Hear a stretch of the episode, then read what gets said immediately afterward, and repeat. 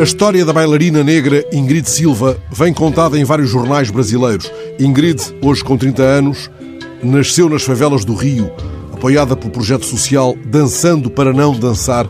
Ela começou desde menina a desenhar no ar aqueles movimentos da canção de Toquinho, um, dois, três e quatro, dobro a perna e dou um salto, viro e me viro ao revés, e se eu caio, conto até 10. Hoje ela triunfa no Teatro de Dança do Harlem, em Nova York, e colabora com as Nações Unidas em campanhas pela promoção da igualdade de oportunidades na educação. O que aconteceu afinal de novo com ela? Aconteceu que, 11 anos depois de brilhar numa companhia de bailado nos Estados Unidos, ela recebeu finalmente as primeiras sapatilhas da cor da sua pele. 11 anos depois, ela soltou a alegria no Twitter, um viva a diversidade no mundo da dança.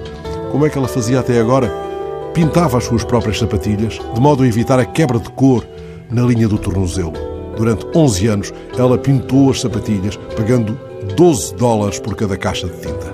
Agora, Ingrid mostra no Twitter esse exercício penoso que me fez pensar na grande Janet Collins, a primeira bailarina negra a dançar com êxito na metropolitana de Nova York.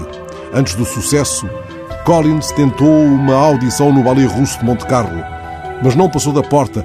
Teria de pintar a pele de branco para se apresentar.